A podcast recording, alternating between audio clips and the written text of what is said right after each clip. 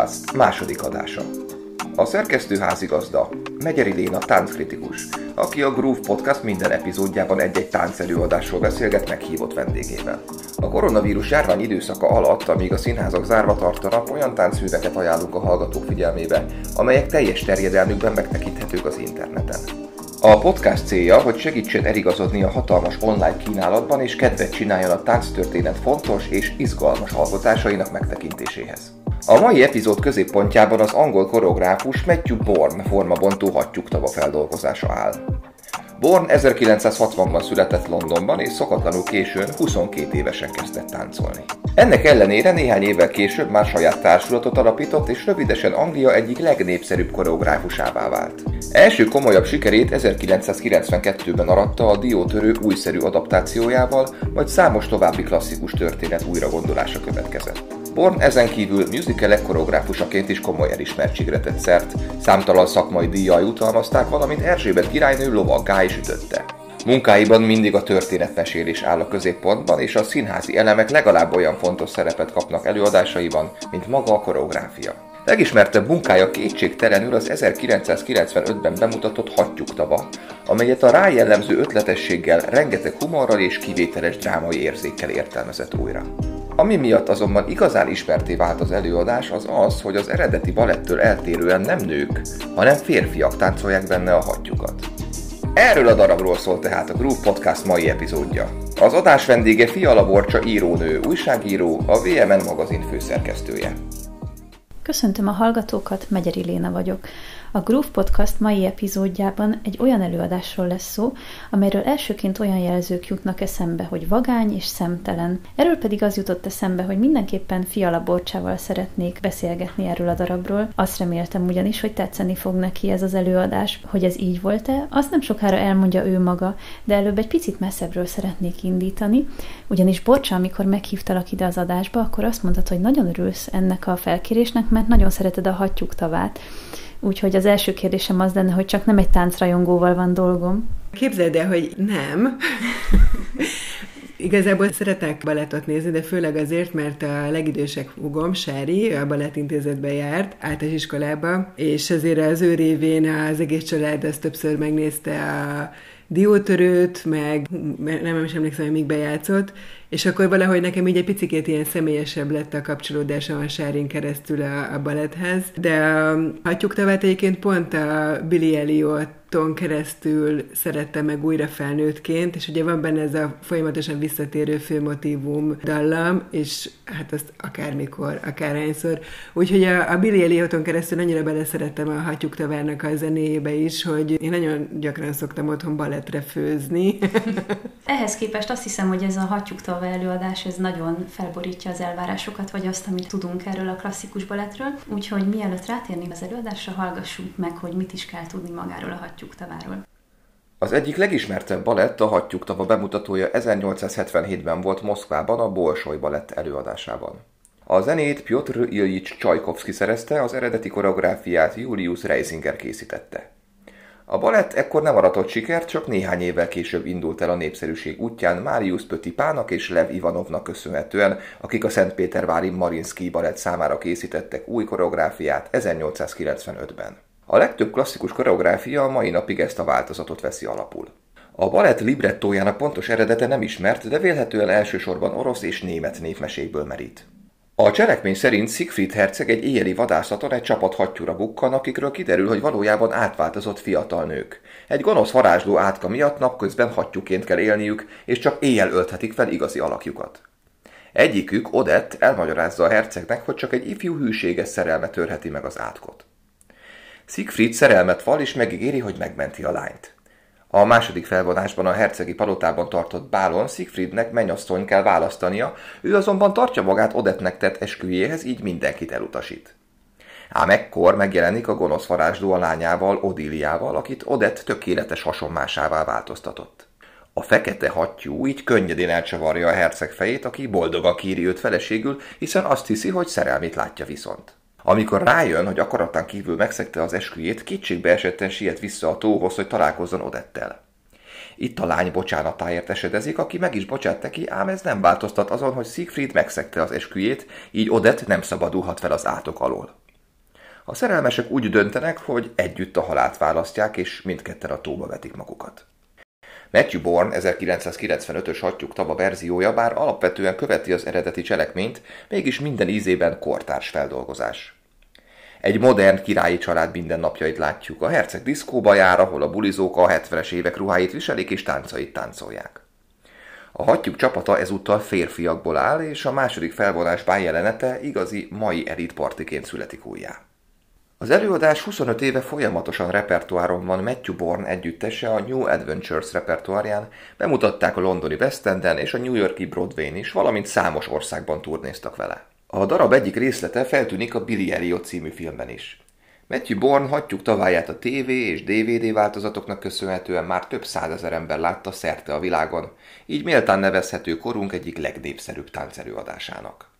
Az egyik központi témája mindig a hattyúktava feldolgozásoknak az az anya-gyerek kapcsolata, herceg és az édesanyja kapcsolata, és szerintem részben azért lett Angliában ez nagyon-nagyon népszerű ez az előadás, mert Matthew Bourne feldolgozásában abszolút olyan, mintha az angol királyi családot látnánk, legalábbis én így éreztem. Nekem a herceg az egy az egyben Károly herceg volt, amit tudunk az ő életéről, forrásokból, vagy akár hogyha aktuálisan a Korona című sorozatra gondolunk, akkor szerintem nagyon sok motivum visszaköszön az édes édesanyjával való kapcsolatából, vagy azzal kapcsolatban, hogy mennyire az ő élete megszabott keretek között zajlik, és ezt nagyon színesen ábrázolja Matthew Bourne. Neked hogy tetszett az egész királyi udvarnak az ábrázolása a darabban? Nekem annyira ez az angol királyi udvarral nem, tehát nem kapcsoltam feltétlenül csak az angolhoz, és nem is ezt tetszett benne a legjobban igazából, hanem az a, a nagyon vagány hozzáállás, hogy fog az ember egy ennyire klasszikust, és ennyire kibírja fordítani saját magából, és egy teljesen új történetet, hátteret, színeket ad neki, és amit nagyon szeretem benne, az az árnyékokkal, meg a fényel való játék. Amikor például a, nem tudom melyik jelenetben van, amikor a herceg már lehet tudni, hogy nem teljesen százas, tehát hogy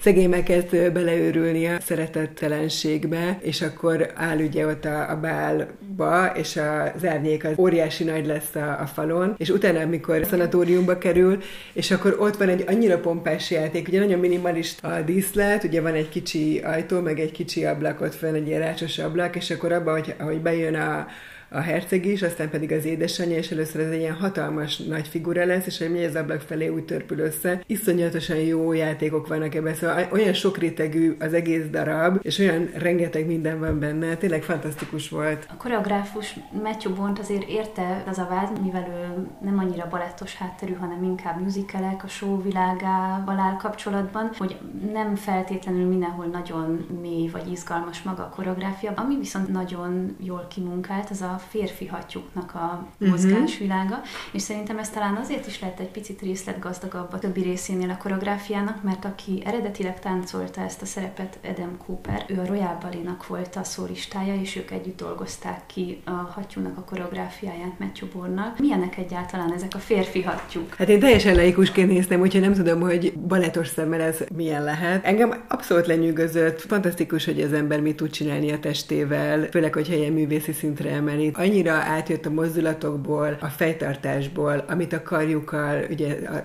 szárnyakat szimbolizálják, annyira átjött az egésznek a hattyúsága, és ugye a végén, amikor a, hattyú csapat megtámadja a fő hattyút, szerintem abban annyira látványos elemek voltak, most a szónak nem a cirkusz értelmébe természetesen, úgyhogy én teljesen le voltam tőle nyűgözve. Én annyira szeretem, hogyha valaki hozzá mer nyúlni egy ilyen klasszikushoz, teljesen friss szemmel. Szerintem ezek a fajta megközelítések akár azokhoz is közelebb tudják hozni a balettet, aki azt gondolja, nem tudom, hogy egyébként Angliában ez hogy, hogy van, de hogy Magyarországon lehet, hogy sokan úgy gondolják, hogy ez ilyen porosabb, nagyon klasszikus, lehet, hogy egy fiatalok nem annyira vonzódnak ehhez a fajta kikapcsolódáshoz, de hogy ez szerintem pont az a kapudrogja tud lenni a, ennek a fajta művészetnek így a fiatalok számára is. Egy számadata az előadással kapcsolatban, hogy többször játszotta ez a társulat ezt a hattyúktavát, mint a Royal Ballet az egész története folyamán a hattyúktavát. Szóval azt hiszem, hogy generációknak tulajdonképpen már ez a hattyúktava élménye, mm-hmm legalábbis Angliában, és valóban sok olyan visszajelzés jött, hogy akik egyébként nem szeretik a táncerőadásokat, vagy, vagy nem szeretik a balettet, azok is azt mondják, hogy de ez viszont tetszett. És maguk között, a szereplők között is ugye 25 éve nyilván újabb és újabb szereplők jönnek, voltak olyanok, akik ezt az előadást látták kiskorukban, és ennek hatására kezdtek el táncolni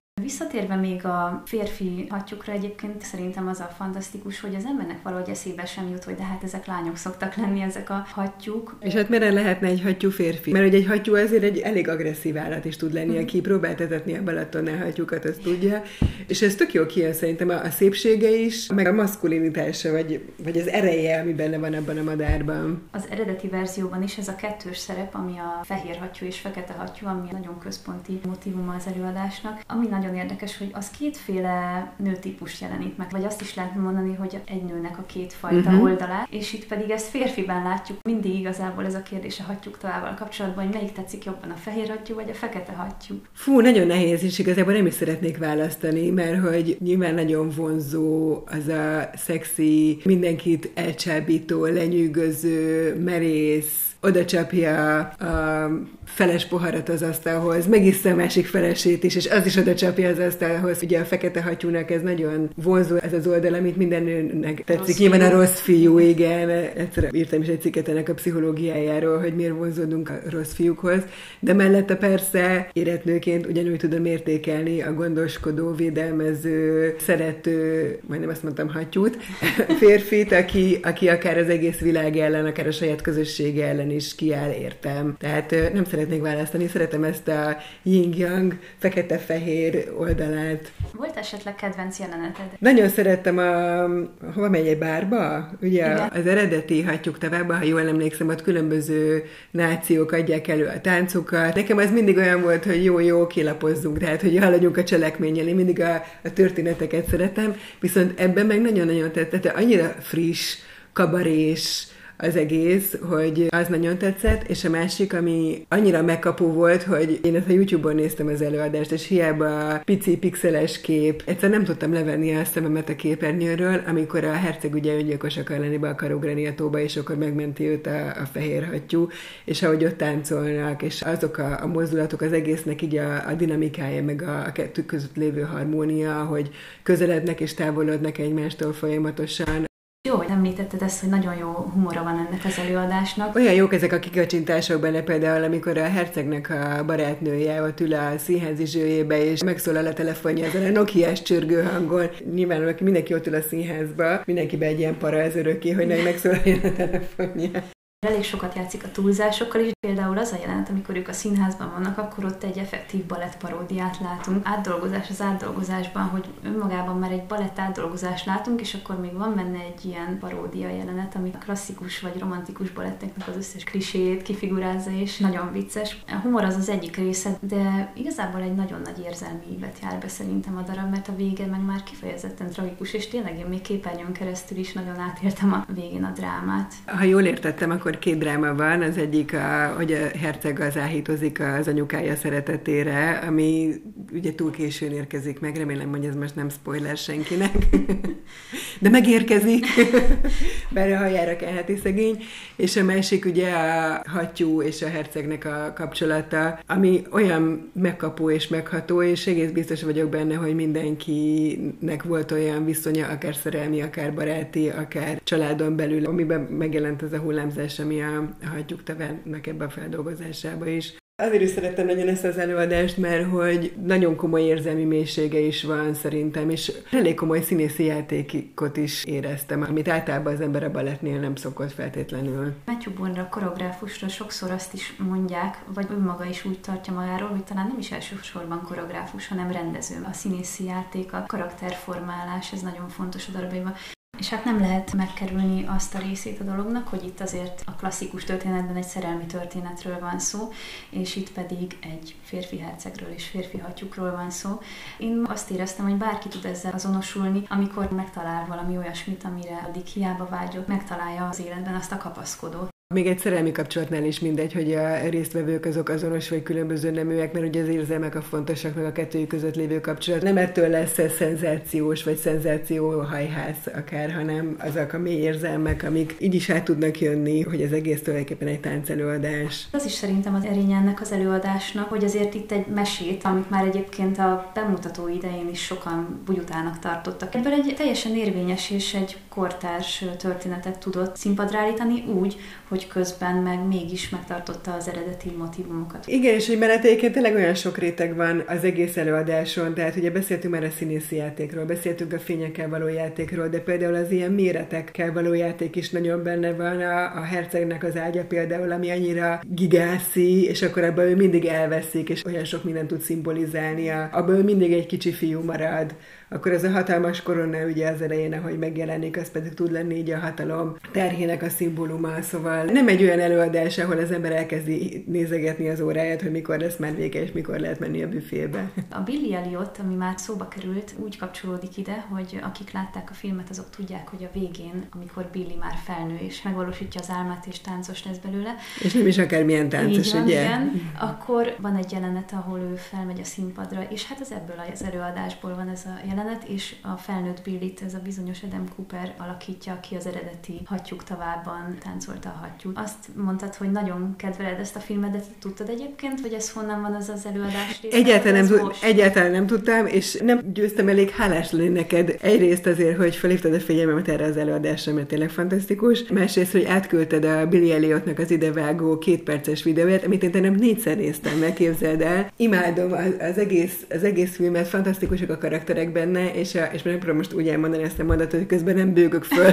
ilyen meghatott. A végén, ami kiütközik a Billy apukájának az arcán, ahogy ugye bejön a színpadra a fia, fölugrik a levegőbe, eleve az egy olyan, hogy erre volt az egész film végig fölépítve erre az ugrásra, és ott az apuka egy olyan fickó, aki ugye bányába dolgozik, egy munkás, nyilván ő olyan messze van a, a londoni királyi balettől, mint Makó Jeruzsálemtől, és akkor, hogy ott ül, és, és átjön neki ennek az egésznek a fennköltsége, a művészete magasztos, és az, az ő fia, és ugye ez egy marcon egyszerű férfi, és, és mégis nagyon minimalista jegyeket, de olyan sok minden van az arcán. Ez a pár másodperc szerintem akkora kincs. Az előbb kérdezted, hogy mi a viszonyom a tánchoz, és igazából így nézni szeretem nagyon, mm-hmm. csak nem tudom, hogy most hogy ismerkednek a fiatalok, de hogy engem annyira frusztrál. Én nagyon ügyetlen vagyok, azt hiszem, az ilyen, tehát a, a testkultúrám, vagy a testmozgásom, mm-hmm. vagy a, a koordináció, az, a mozgás koordinációm, az, azt hiszem, hogy kicsit a békessége alatt is van, meg, meg sose voltam ebben egyáltalán magabiztos, tehát hogy én mindig olyan mozgásokat végeztem, úsztam, meg futottam, ami,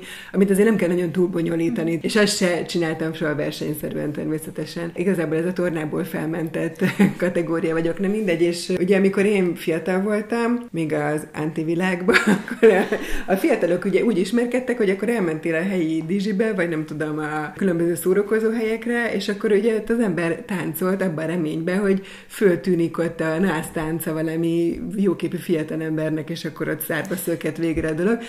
Szeretek egyedül otthon táncolni, de az, hogy ezt, ezt valaki nézze, tehát hogy így, így kb. magamat azért, hogy valaki észrevegyen, de eléggé rontottam ezzel a szaporodási lehetőségeimet.